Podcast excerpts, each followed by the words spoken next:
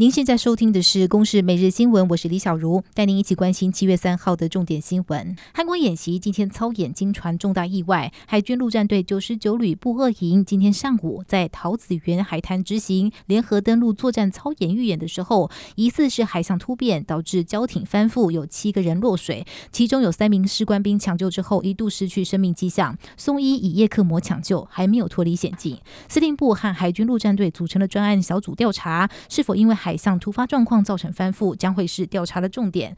而蔡总统也立即下达指示，要求全力抢救救治，接下来的战训演习务必要加强注意，在确保安全前提下达成任务。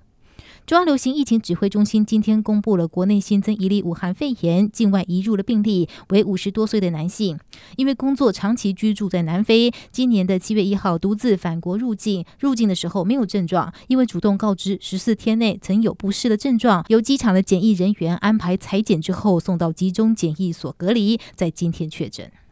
外交部今天表示，经过和美国政府协商之后获得同意，将在美国关岛恢复设立驻关岛台北经济文化办事处，各项的筹备作业正在进行当中。而复设办事处之后，我国在美国的驻外馆处增加到十三处。